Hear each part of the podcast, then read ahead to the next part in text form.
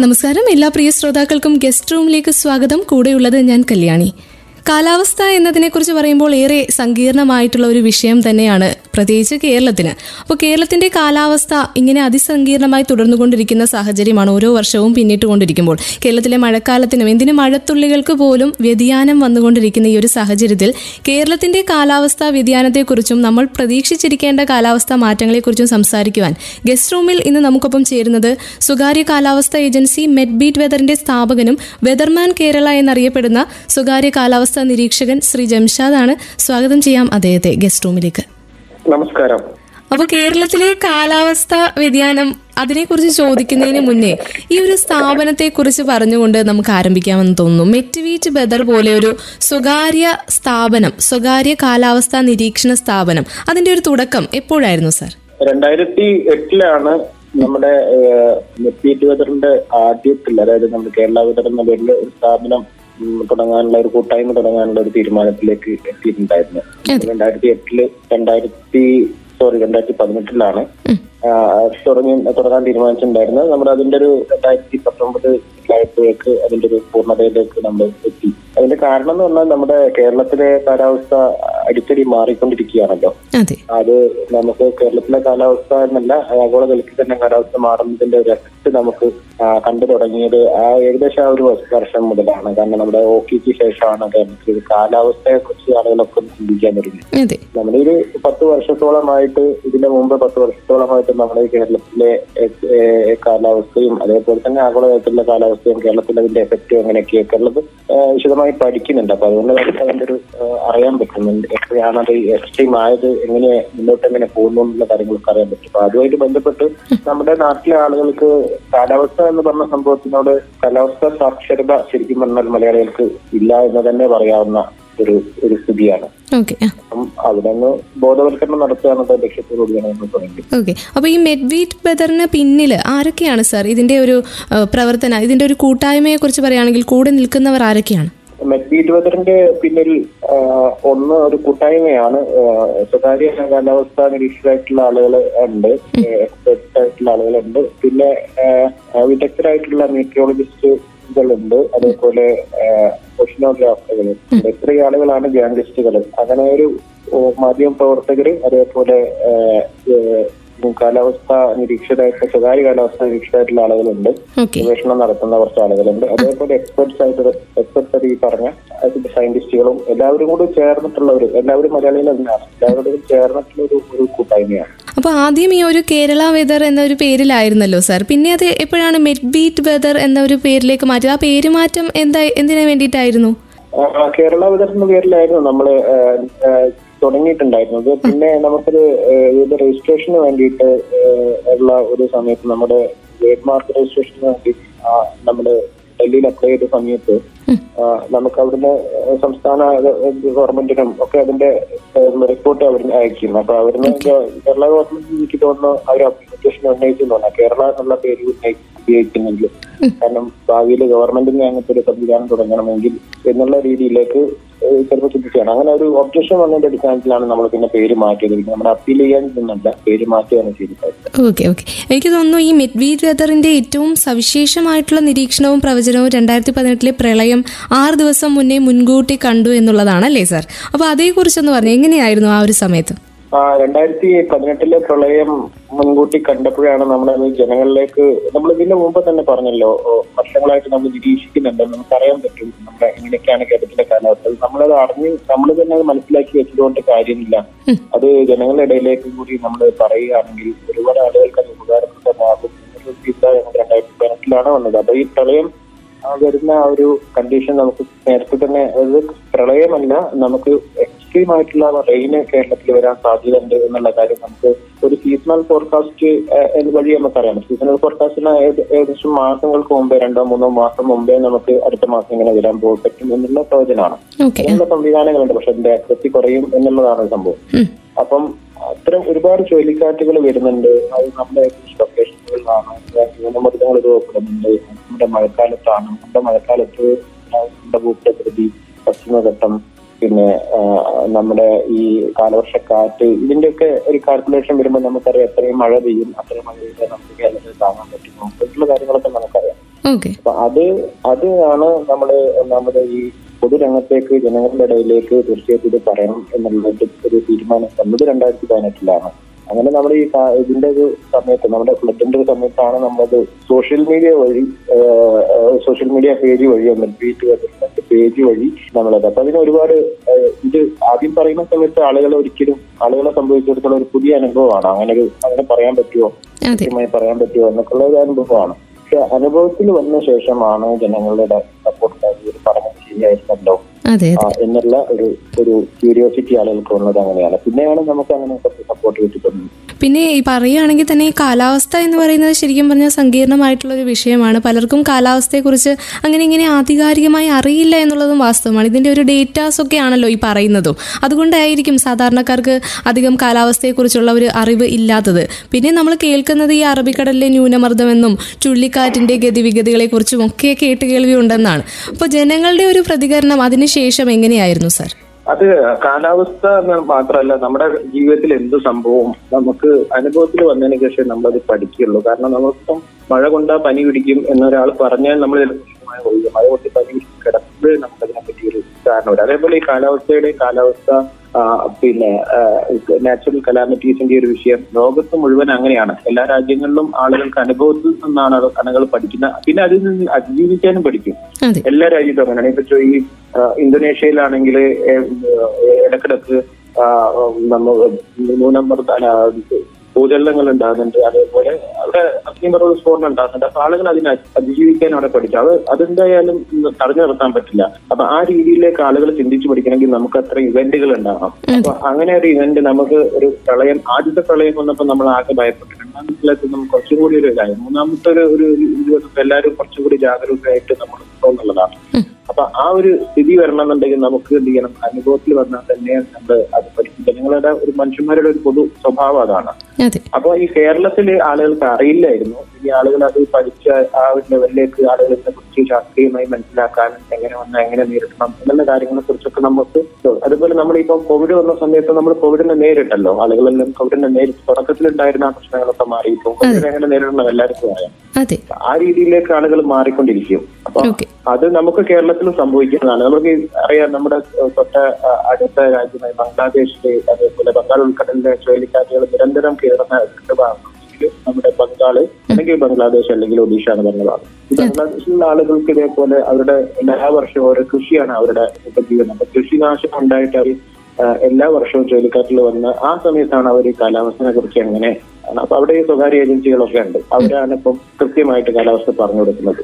അപ്പോൾ നമ്മുടെ മെഡ്ബീറ്റ് വെതർ എന്ന സ്വകാര്യ സ്ഥാപനത്തിന്റെ പ്രവർത്തന രീതികൾ എന്തൊക്കെയാണ്? അപ്പോൾ സാധാരണക്കാർക്ക് മനസ്സിലാകും വിധമുള്ള രീതിയാണ്? നമ്മൾ കേൾക്കുന്നത് പോലെ അല്ലെങ്കിൽ ഇങ്ങനെ പിന്നെ ന്യൂനമർദ്ദം പോലെ അങ്ങനെ ഒരു സങ്കീർണമായി തന്നെയാണോ അതിന്റെ പ്രവർത്തന രീതിയും? അതൊന്ന് വ്യക്തമാക്കാമോ സാർ? കാലാവസ്ഥയുടെ പ്രവർത്തന രീതികൾ സാധാരണ ഒരു കാലാവസ്ഥാ സ്ഥാപനത്തിന് കുറെ ഒബ്സർവേറ്ററികൾ ഉണ്ടാവും അതായത് ഓരോ പ്രദേശങ്ങളിലും ഓരോ നാടുകളിലും ഉള്ള കാലാവസ്ഥ അളക്കാനുള്ള ഉപകരണങ്ങൾ ഒബ്സർവേറ്ററികൾ ഉണ്ടാവും അത് വലിയൊരു ചെലവുള്ള ഒരു കാര്യമാണ്. അപ്പൊ അത് നമുക്ക് കേരളത്തിൽ അത്ര നമുക്ക് പ്രത്യേക സ്റ്റേഷനുകളോ ഒബ്സർവേറ്ററികളോ നമുക്ക് നിലവിലില്ല എന്നുള്ളതാണ് നമ്മുടെ ഒരു നമുക്കൊരു ഒരു പോരായ്മ എന്ന് വേണമെങ്കിൽ പറയാവുന്നത്. അത് ഓക്കെ നമ്മൾ ഈ ഡാറ്റ മറ്റു പല കമ്പനികളും കേരളത്തിലെ ഡാറ്റകൾ പല സ്ഥലങ്ങളിലും കാലാവസ്ഥ ഉപകരണങ്ങളുണ്ട്. കേരളത്തിലെ എല്ലാ എല്ലാ എല്ലാ പ്രദേശങ്ങളിലെന്ന് വല്ലപ്പോലും എല്ലാ പഞ്ചായത്തുകളിലെന്നും താലൂക്ക് അടിസ്ഥാനത്തിലൊക്കെ മിക്ക ഗവൺമെന്റ് സെക്ടറിലല്ലാതെ പ്രൈവറ്റ് ഏജൻസികൾക്കൊക്കെയാണ് അത്തരം ഡാറ്റ വിദേശ കമ്പനികളിൽ ശേഖരിച്ചിട്ട് അവരത് വിൽക്കുന്നുണ്ട്. അപ്പൊ അത്തരം ഡാറ്റകളൊക്കെയാണ് ഞങ്ങൾ കൂടുതലായിട്ട് ആശ്രയിക്കുന്നത്. പുറത്തുള്ള അമേരിക്കയിലൊക്കെ ഉള്ള കമ്പനികളുണ്ട്. അതേപോലെ യു കെയിലുള്ള കമ്പനികളുണ്ട്. അപ്പൊ അവരുടെ അടുത്ത് നിന്നാണ് നമ്മൾ ഡാറ്റ ഗ്ലോബലായിട്ടുള്ള ഡാറ്റ നമ്മൾ വാങ്ങുന്നത്. അതിൽ കേരളത്തിലെ കാര്യങ്ങൾ നമ്മൾ കുറച്ചുകൂടി ആഴത്തിൽ ഓക്കെ. കേരളത്തിലെ ഭൂപ്രകൃതി നമുക്കറിയാം. അതാണ് നമ്മുടെ ഒരു അഡ്വാന്റേജ് എന്ന് തോന്നുന്നതാണ്. നമ്മൾ മലയാളികളാണ് നമുക്ക് നമ്മുടെ ഒരു ഭൂപ്രകൃതിയിൽ ഓരോ സ്ഥലത്തെയും മലകൾക്ക് എത്ര ഹൈറ്റ് ഉണ്ട്. അതേപോലെ ഇപ്പൊ പാലക്കാട് ഇടനാഴി ഉണ്ട് അത് ഇത്ര കിലോമീറ്റർ ഇടനാഴി ഉണ്ട് അപ്പൊ ഇവിടെ ഒരു വിൻഡു എന്ന് കഴിഞ്ഞാൽ അത് കടന്നു പോകുമോ ഇല്ലയോ? അത് തടഞ്ഞു നിർത്തുമോ ഇല്ലയോ? തുടങ്ങിയിട്ടുള്ള കുറെ ഭൂപ്രകൃതി ആയിട്ട് ബന്ധപ്പെട്ട്. കാരണം കേരളത്തിന്റെ പ്രത്യേകത തന്നെ ഭൂപ്രകൃതിയാണ്. നമ്മുടെ പടിഞ്ഞാറ് അറബിക്കടലുണ്ട് തൊട്ട് ഒരു അൻപത് അറുപത് കിലോമീറ്റർ കിഴക്കോട്ട് ഒരു വലിയ ഒരു കോട്ട പോലെ നമുക്ക് പശ്ചിമഘട്ടമുണ്ട്.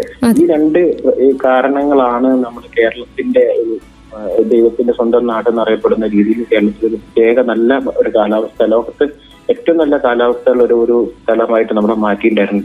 ഇപ്പം അത് കാലാവസ്ഥയിൽ ആഗോളതലത്തിൽ എക്സ്ട്രീം ഇവന്റുകൾ നമ്മുടെ ആഗോളതാപനം മൂലം എന്താ പറയാ എക്സ്ട്രീം ഇവന്റുകൾ എന്ന് പറഞ്ഞു കഴിഞ്ഞാൽ ഞാൻ ഇതാ പറയാം നമുക്ക് ഇപ്പൊ നമ്മുടെ ശരീരത്തിൽ ഇപ്പൊ ചൂടുണ്ട്. നമ്മുടെ ശരീരത്തിൽ ചൂടുണ്ടാവുമ്പോൾ നമുക്ക് പ്രശ്നമില്ല. ചൂടിലൊരു ഒരു രണ്ട് ഡിഗ്രി ചൂട് നമുക്ക് കൂട്ടുന്ന സമയത്ത് നമുക്ക് നമുക്കത് പനിയായി പനിയാകുന്ന സമയത്ത് നമ്മുടെ ശരീരത്തിൽ മൊത്തം താളം തെറ്റും. നമുക്ക് ആകെ അസ്വസ്ഥതകൾ വരും. അതേപോലെ തന്നെ ഒരു മിതമായ രീതിയിൽ ചൂടാണെങ്കിലും തണുപ്പാണെങ്കിലും മഴയാണെങ്കിലും ഒന്നും ഭൂമിക്ക് പ്രശ്നമല്ല. പക്ഷെ ഒരു അല്പം കൂടുന്ന സമയത്ത് നമുക്ക് താങ്ങാൻ പറ്റാത്ത അവസ്ഥ വരുന്നത് അതാണ് നമ്മുടെ കാലാവസ്ഥയിൽ നമുക്ക് ഉണ്ടാകുന്നത് അപ്പൊ ആ ഒരു വ്യത്യാസം വന്നതോടുകൂടെ നമുക്കിപ്പം ഈ പറഞ്ഞ പശ്ചിമഘട്ടവും അതേപോലെ അറബിക്കടലും നമുക്ക് വെല്ലുവിളിയായി മാറുന്ന സാഹചര്യത്തിലേക്കാണ് ഇപ്പൊ പോകുന്നത്. അതെ ഇപ്പോ ഇപ്പൊ പ്രത്യേകിച്ച് പറയുകയാണെങ്കിൽ പിന്നെ ഈ പ്രവചനത്തിലേക്ക് എത്തുന്നത് തന്നെ ശരിക്കും പറഞ്ഞാൽ അതും ഭയങ്കര സങ്കീർണമാണ് അല്ലേ തെറ്റിപ്പോകാവുന്ന ഒരു വിഷയം കൂടിയാണ്. അത് മാത്രമല്ല ഒരു സ്ഥലത്ത് ഇത്രയും മഴ പെയ്യും അല്ലെങ്കിൽ ഇത്ര ഡിഗ്രി ചൂടായിരിക്കും എന്നുള്ളൊരു പ്രവചനത്തിലേക്ക് ആ ഒരു ലാസ്റ്റ് വേർഡിലേക്ക് എത്തുമല്ലോ? അതെങ്ങനെയാണ് സർ?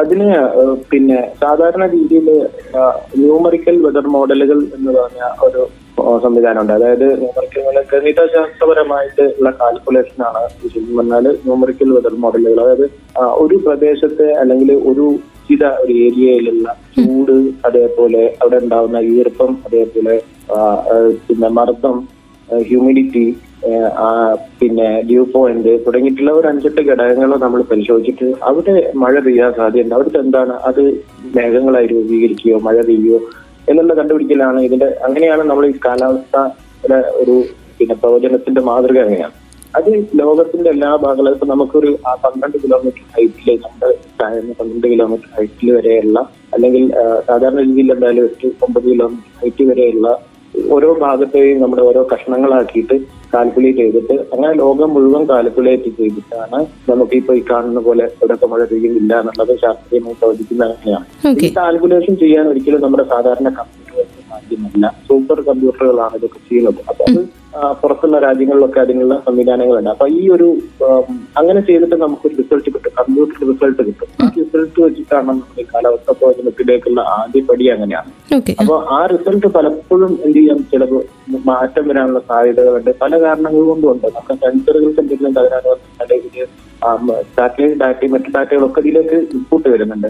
എന്തെങ്കിലും കാരണം വെച്ചാൽ പക്ഷെ നമ്മുടെ ആ ഡാറ്റ അതുപോലെ നോക്കി പറയാൻ ഇപ്പം കഴിയും. നമുക്ക് ആപ്പുകളും മറ്റുള്ള കാര്യങ്ങളും ഒക്കെ നമുക്ക് നോക്കി വേണമെങ്കിൽ ആളുകൾക്ക് പറയാൻ പറ്റും. പക്ഷെ അതിൽ നിന്ന് വ്യത്യസ്തമായിട്ട് ഞങ്ങൾ ആ കിട്ടുന്ന ഡാറ്റ വീണ്ടും ശരിയാണോ എന്ന് ചെക്ക് ചെയ്യാൻ അത് ശരിയാണോ ആ കാൽക്കുലേഷൻ കറക്റ്റ് ആണോ എന്ന് ഞങ്ങൾ മാനുവലായിട്ട് ചെക്ക് ചെയ്യുന്നുണ്ട്. അതാണ് നമുക്ക് കുറച്ചുകൂടെ ആക്യുറസി വരുന്നത്. അതിന് ഞങ്ങൾ റഡാറുകൾ അതേപോലെ സാറ്റലൈറ്റുകളൊക്കെ ഉള്ള റിയൽ ടൈം ഡാറ്റ യൂസ് ചെയ്തിട്ട് നമ്മൾ ആ പറഞ്ഞത് കറക്റ്റ് കറക്റ്റ് ആണോ കേരളത്തിൽ ഒന്നോ രണ്ടോ സ്ഥലത്തിൽ എടുത്തിട്ട് നമ്മൾ ചെയ്യുന്നു അപ്പൊ നമുക്ക് അറിയാൻ പറ്റും അത് കറക്റ്റ് ആണോ അല്ലേ? കറക്റ്റ് അല്ലെങ്കിൽ നമ്മൾ അതിനനുസരിച്ചുള്ള മാറ്റം വരും. അതാണ് നമുക്ക് ചിലപ്പം മോഡലുകളിൽ പറയുന്നതിൽ നിന്ന് വ്യക്തമായിട്ട് ഞങ്ങൾ ചിലപ്പോൾ പറയാറുണ്ട്. അങ്ങനെ മഴ പെയ്യും പെയ്യില്ല എന്നൊക്കെ പറയാറുണ്ട്. അതാണ് ഇപ്പൊ ഈ ചില സമയങ്ങളിൽ അറിയാലോ. ഈ നമുക്ക് അലർട്ടുകൾ വരുന്ന സമയത്ത് നേരെ ഓപ്പോസിറ്റ് പലപ്പോഴും ഞങ്ങൾ പറയാറുണ്ട്. അപ്പൊ അപ്പോൾ നമ്മൾ പറഞ്ഞതായിരിക്കാം കറക്റ്റ് വരുന്നത്. നമ്മൾ ഇത്തരത്തിൽ ചെക്ക് ചെയ്യുന്നത് കൊണ്ടാണ്. അത് മാനുവലായിട്ട് ചെയ്യേണ്ടതാണ്. അത് കുറച്ച് റിസ്ക് ഉള്ള ജോബാണ് പിന്നെ അത് മാത്രമല്ല ഇപ്പോൾ ചൂണ്ടിക്കാണിച്ചുകൊണ്ട് പറയാൻ പറ്റാത്ത മേഖല ആയതുകൊണ്ട് തന്നെ തെറ്റുകൾ സംഭവിച്ചു കാണും അല്ലേ സാർ? അങ്ങനെ പ്രവചനങ്ങൾ എപ്പോഴെങ്കിലും പാളിപ്പോയിട്ടുള്ള അവസ്ഥകൾ ഉണ്ടായിട്ടുണ്ടോ? തീർച്ചയായിട്ടും ഉണ്ടാവും. കാരണം പിന്നെ ഒരുപാട് തവണ ഉണ്ട് കാരണം ലോകത്തിൽ തന്നെ ഏറ്റവും കൂടുതൽ കാലാവസ്ഥ പ്രവചിക്കാൻ ബുദ്ധിമുട്ടുള്ള ഒരു ഏരിയകളിൽ ഒന്നാണ് ഇന്ത്യ. അതിൽ തന്നെ ഇന്ത്യ തന്നെ ഏറ്റവും കൂടുതൽ ബുദ്ധിമുട്ടുള്ള ഒരു ഏരിയകളിൽ ഒന്നാണ് കേരളം. കാരണം നമുക്കിപ്പോ പറയാം യൂറോപ്പിൽ നമ്മുടെ കാലാവസ്ഥ പറയുന്നത് വളരെ കറക്റ്റ് ആയിരിക്കും. അത് ഇപ്പൊ യൂറോപ്പിൽ ജീവിക്കുന്ന ആളുകളും ഗൾഫിൽ ജീവിക്കുന്ന ആളുകൾക്കൊക്കെ അറിയാം. ഇത്ര സമയത്ത് മഴ പെയ്യുന്ന. ആ സമയത്ത് കറക്റ്റായിട്ട് ആ ഏരിയയിൽ മഴ പെയ്യും. അവിടെയൊക്കെ അവിടുത്തെ കാലാവസ്ഥ വകുപ്പൊക്കെ മെസ്സേജ് ആയിട്ടും മൊബൈലിലായിട്ടും നമ്മുടെ കാറിൽ പോവുകയാണെങ്കിലും നമ്മുടെ കാറിൽ മെസ്സേജ് ആയിട്ടും ഒക്കെ കിട്ടുന്ന സംവിധാനം നമുക്ക് അവിടെ ഉണ്ട്. അതിനനുസരിച്ചാണ് അവിടുത്തെ ട്രാഫിക് പോലും അങ്ങനെയാണ് വർക്ക് ചെയ്യുന്നത്. ഈ യൂറോപ്യൻ കൺട്രീസിലും ഗൾഫിലും അമേരിക്കയിലും ഒക്കെ അങ്ങനെയാണ് വർക്ക് ചെയ്യുന്നത്. കാരണം അവിടെ എന്തുകൊണ്ട് അത്ര കൃത്യതയിൽ നടക്കുന്നു? എന്തുകൊണ്ട് കേരളത്തിൽ അല്ലെങ്കിൽ ഇന്ത്യയിൽ നടക്കുന്നില്ല? എന്നുള്ളൊരു ചോദ്യം സാധാരണ മലയാളികളുടെ ഇടയിലുള്ള ഒരു സംശയമാണ്. കാരണം ഈ മലയാളികൾ ഈ പറഞ്ഞ രാജ്യങ്ങളിലൊക്കെ ജീവിക്കുന്ന ആളുകളായതുകൊണ്ട് അവർ പറയുന്നത് നമ്മുടെ സംവിധാനത്തിന്റെ അപാകതയാണോ? അപാകതയാണോ എന്ന് ചോദിക്കുന്ന പറയാം പക്ഷേ യഥാർത്ഥത്തിൽ ആ, അതല്ല കാരണം. കാരണം ഈ ട്രോപ്പിക്കൽ വെതർ ഒരു മേഖല എന്ന് പറഞ്ഞ ഒരു മേഖലയിലാണ് നമ്മുടെ കേരളം അല്ലെങ്കിൽ നമ്മുടെ ഇന്ത്യ എന്ന് പറയുന്നത് ഇന്ത്യയിൽ പ്രത്യേകിച്ച് നമ്മൾ സൗത്ത് ഇന്ത്യ ആണ് കൂടുതലായിട്ട് അതിൽ വരുന്നത്. അപ്പൊ എന്താ വെച്ചാൽ നമ്മുടെ മൂന്ന് ഭാഗം കടൽ ചുറ്റിപ്പെട്ടിരിക്കുന്നു. സൗത്ത് ഇന്ത്യന്റെ ഭാഗത്ത് നമുക്കറിയാം മൂന്ന് ഭാഗം കടൽ ചുറ്റപ്പെട്ടിരിക്കുന്നു. അതേപോലെ നമ്മുടെ ഭൂമധ്യ രേഖയിൽ നിന്ന് നമ്മൾ അധികം അപ്പുറത്തേക്കല്ല. ഭൂമധ്യ രേഖയിലൂടെ അടുത്ത് വരുന്ന പ്രദേശങ്ങളിൽ അല്ലെങ്കിൽ ഭൂമിയുടെ പള്ള ഭാഗം എന്ന് പറഞ്ഞ സ്ഥലത്താണ് നമ്മുടെ കേരളം നിൽക്കുന്നത്. അതായത് നമുക്കറിയാം ഒരു ഗ്ലോബ് എടുത്ത് നോക്കിയാൽ ഗ്ലോബിൽ ഇങ്ങനെ ചുറ്റും വരകൾ കാണില്ല അക്ഷാംശ രേഖ അക്ഷരേഖകളൊക്കെ നമ്മൾ കാണുന്നത്. അതായത് ഭൂമിയുടെ ഈ ഒരു നടുഭാഗത്തായിട്ടാണ് ഇന്ത്യ ഏകദേശം കുറച്ച് നമ്മൾ കേരളം എന്നൊക്കെ പറഞ്ഞു കഴിഞ്ഞാൽ ഭൂമധ്യ രേഖയിൽ നിന്ന് നമ്മൾ എട്ട് ഡിഗ്രിയുടെയും പന്ത്രണ്ട് ഡിഗ്രിയുടെയും വടക്ക് ആണ് നമ്മൾ നിൽക്കുന്നത്. അപ്പൊ ഈ ഭാഗത്ത് ഭൂമി ഒരു ഒരു ഉരുണ്ട സംഭവമാണല്ലോ. അപ്പൊ അതിനെ ചുറ്റിക്കൊണ്ടാണല്ലോ നമുക്ക് ആകാശമുള്ളത്. അപ്പൊ ഈ ഈ ഭാഗത്ത് നമ്മുടെ ഈ ഭൂമിയുടെ കള്ളഭാഗം എന്ന് പറഞ്ഞ ആ ഭാഗത്ത് വരുന്ന സമയത്ത് അവിടെ കൂടുതലായിട്ട് അന്തരീക്ഷമുണ്ട്. അവിടെ കിലോമീറ്റർ മുപ്പത് കിലോമീറ്ററോളം അന്തരീക്ഷ അവിടെ ആ, മുകളിലോട്ട് പോയി കഴിഞ്ഞാൽ അന്തരീക്ഷം. അതേ സമയത്ത് പിന്നെ അങ്ങനെ വടക്കോട്ടേക്കും തെക്കോട്ടേക്കും പോകുന്നതനുസരിച്ച് ധ്രുവപ്രദേശങ്ങളിലേക്കാണ് നമ്മൾ നീങ്ങുന്നത് അവിടെ അന്തരീക്ഷത്തിന്റെ അന്തരീക്ഷത്തിന് കട്ടി വളരെ കുറവാണ്. അപ്പൊ ഈ അന്തരീക്ഷത്തിന്റെ കട്ടി കൂടുന്നതിനനുസരിച്ച് അവിടെ സങ്കീർണതകൾ കൂടും. ഇതൊരു ഉരുണ്ട സംഭവം ആയതുകൊണ്ടാണ്. ഒരു പരന്ന ഭാഗമാണെങ്കിൽ എല്ലാ സ്ഥലത്തും ഒരേ അന്തരീക്ഷം. അപ്പം അങ്ങനെ ആ ഒരു സങ്കീർണത കൂടുന്ന ഒരു ഏരിയ ആയിരുന്നു മൊത്തം ലോകത്തിലെ മൊത്തം കാൽക്കുലേഷൻ വെച്ച് നോക്കുന്ന സമയത്ത് ഇവിടുത്തെ ആക്യുറസി വളരെയധികം കുറയുന്ന ആ ഒരു പ്രശ്നമാണ് കേരളത്തിലുള്ളത്. പിന്നെ നമ്മുടെ ഈ നേരത്തെ ചോദിച്ചത് നിങ്ങൾക്ക് തെറ്റ് പറ്റിയിട്ടുണ്ട് നമുക്ക് തെറ്റ് പറ്റാറുണ്ട്. നമുക്ക് ഒരുപാട് തെറ്റ് പറ്റാറുണ്ട്. പക്ഷെ നമുക്ക് അത് നമ്മളെ കറക്റ്റ് ചെയ്യാനേ നമ്മുടെ കാൽക്കുലേഷനിലും മറ്റും കറക്റ്റ് ചെയ്യാൻ നമ്മൾ ഉപയോഗിക്കുന്നതാണ്. ഈ ജനങ്ങളുമായിട്ടുള്ള നേരത്തുള്ള സംസർഗം നമുക്കുണ്ട്. കാരണം ഈ കമന്റ് ആയിട്ട് ആളുകൾ പറയും നിങ്ങൾ. ഇന്ന സ്ഥലത്ത് മഴ പെയ്യും എന്ന് പറഞ്ഞാൽ പെയ്തിട്ടില്ലെങ്കിൽ പെയ്തിട്ടില്ല എന്ന് ആളുകൾ പറയും. നേരത്തെ പെയ്തെങ്കിൽ നേരത്തെ പെയ്തെന്ന് പറയും. അല്ലെങ്കിൽ നേരം വെയിൽ പെയ്തെങ്കിൽ നേരം വെയിൽ പെയ്തെന്ന് ആളുകൾ കമന്റ് ചെയ്യും ആ ഒരു വിവരം കിട്ടാൻ സമയത്ത് നമ്മൾ നോക്കി എന്തുകൊണ്ടാണ് നമ്മൾ അങ്ങനെ പറഞ്ഞത് അവിടെ തെറ്റാൻ കാരണം. അപ്പം വെതർ കണ്ടീഷൻ എന്താണെന്നുള്ളത് അപ്പൊ ഡാറ്റകൾ നമ്മൾ പരിശോധിച്ചാൽ നമുക്ക് മനസ്സിലാവും. അവിടെ എന്താ മാറ്റം ഉണ്ടായതെന്നുള്ളത് ഉം. അപ്പൊ അങ്ങനെ നമ്മൾ കറക്റ്റ് ചെയ്യാറുണ്ട്. ഇപ്പൊ കഴിഞ്ഞ ദിവസം ഏറ്റവും റീസെന്റ് ആയിട്ട് പറഞ്ഞ കഴിഞ്ഞ ദിവസം ഞങ്ങൾ രണ്ട് സ്ഥലത്ത് കേരളത്തിൽ മഴ പെയ്യും. ഇപ്പം മഴയില്ലാത്ത ദിവസങ്ങളാണല്ലോ.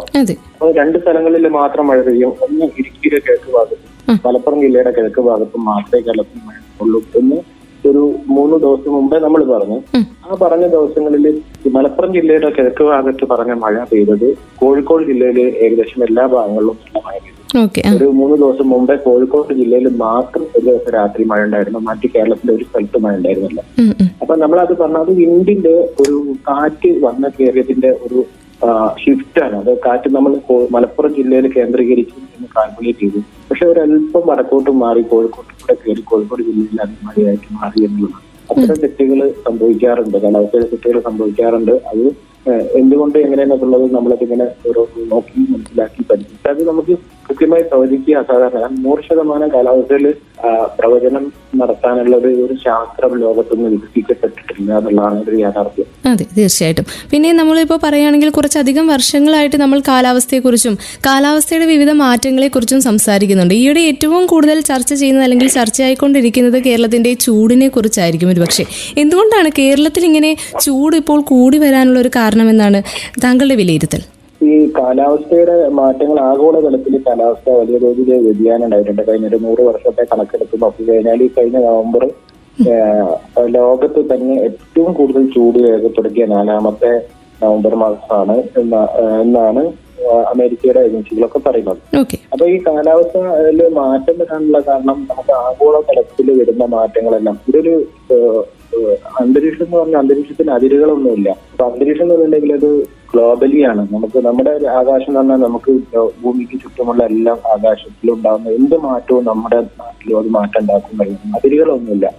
അപ്പം അതേപോലെ അതിൽ നമ്മൾ ചെറിയ സ്ഥലത്ത് നമ്മൾ ജീവിക്കുന്നു എന്നുള്ളതാണ്.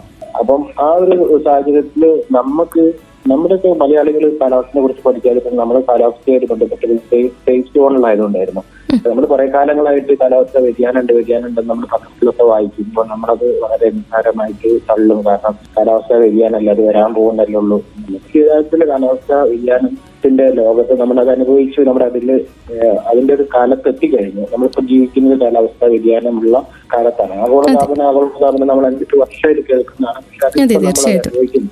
അപ്പൊ ഈ ആഗോള താപനത്തിന്റെ ഭാഗമായിട്ട് ലോകത്തെ എല്ലാ സ്ഥലങ്ങളിലും ഉണ്ടായ മാറ്റങ്ങൾ നമ്മുടെ കേരളത്തിലും ചൂട് കൂടുന്നു എന്നുള്ളതേ നമുക്ക് മനസ്സിലാക്കേണ്ടതുള്ളൂ. അതേപോലെ ഈ എക്സ്ട്രീം ആയിട്ടുള്ള വെതർ ഇവന്റുകൾ ഈ കാലാവസ്ഥ ഈ ആഗോള താപനത്തിന്റെ ഒരു റിസൾട്ടാണ് എക്സ്ട്രീം ഇവന്റുകൾ എന്ന് പറഞ്ഞാൽ സാധാരണ ഉള്ളതിനേക്കാൾ കൂടുതൽ പെയ്യും. മഴയാണെങ്കിൽ ഭയങ്കരമായിട്ട് മഴ പെയ്യുക വരൾച്ചാണെങ്കിൽ രൂക്ഷമായ വരൾച്ച. തണുപ്പാണെങ്കിൽ ശക്തമായ തണുപ്പ്.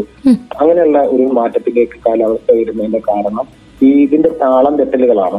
അതായത് അന്തരീക്ഷ ഒഴുക്കുകൾ. അന്തരീക്ഷത്തിൽ കടലിൽ അടിയിലൂടെ ഒഴുകുന്നത് പോലെ തന്നെ അന്തരീക്ഷത്തിലെ ഫ്ലൂയിഡ് ഡൈനാമിക്സ് അതായത് ഫ്ലൂയിഡ് ഒഴുക്ക് ഒഴുക്കുകളുണ്ട്. തെർമോ ഡൈനാമിക്സ് എന്ന് പറഞ്ഞിട്ടുള്ള നമ്മുടെ ഫിസിക്സുമായിട്ട് ബന്ധപ്പെട്ടുള്ള കാര്യങ്ങളാണ്. അതൊക്കെ. ഇതിലൊക്കെ മാറ്റങ്ങൾ വരുന്നുണ്ട്.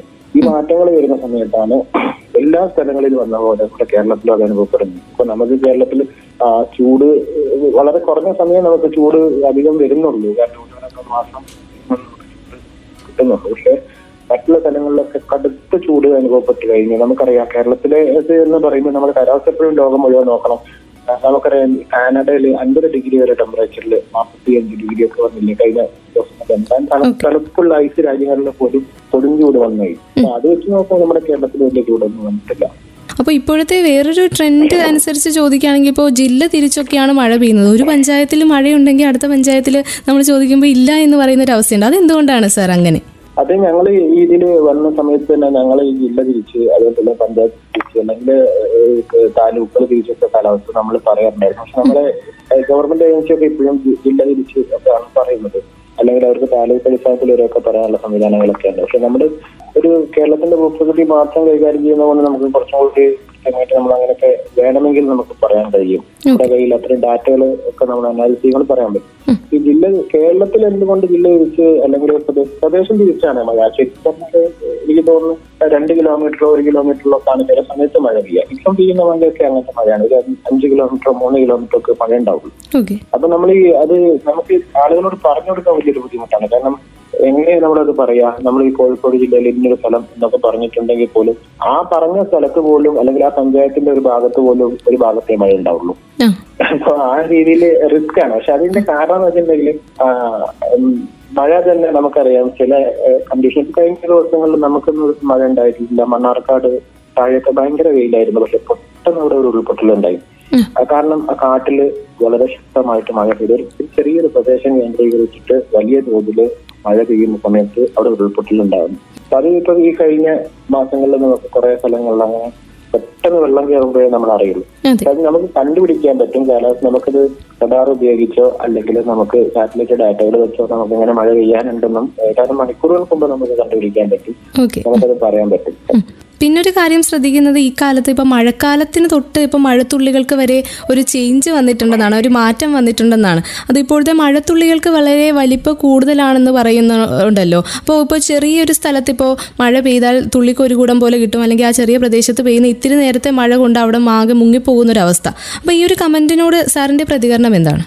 ഈ തുള്ളിക്കൊരു കുടം എന്നുള്ള ഒരു പ്രയോഗം നമുക്ക് മലയാളത്തിൽ ഉള്ളത് കൊണ്ട് ആളുകൾക്ക് പറഞ്ഞു കൊടുക്കാൻ വലിയ ബുദ്ധിമുട്ടില്ല. ഇത് യഥാർത്ഥത്തിൽ എന്താണ് കാരണം എന്ന് വെച്ച് കഴിഞ്ഞാൽ നമ്മുടെ ഈ പറഞ്ഞ കാലാവസ്ഥാ വ്യതിയാനത്തിന്റെ പ്രധാനപ്പെട്ട ഒരു ഒരു ഒരു ഇഷ്യൂ ആണ് ഇത്. നേരത്തെ നിരീക്ഷകരും പിന്നെ കാലാവസ്ഥാ ശാസ്ത്രജ്ഞരൊക്കെ പലപ്പോഴായിട്ട് പറഞ്ഞൊരു വിഷയമാണ്. കാരണം നമുക്ക് മഴ ഞാൻ പറഞ്ഞല്ലോ മഴയാണെങ്കിൽ പെരുമഴ വെയിലാണെങ്കിൽ ഭയങ്കര ചൂട്. ഇപ്പൊ നമുക്കറിയാം പകൽ നല്ല ചൂടല്ലേ?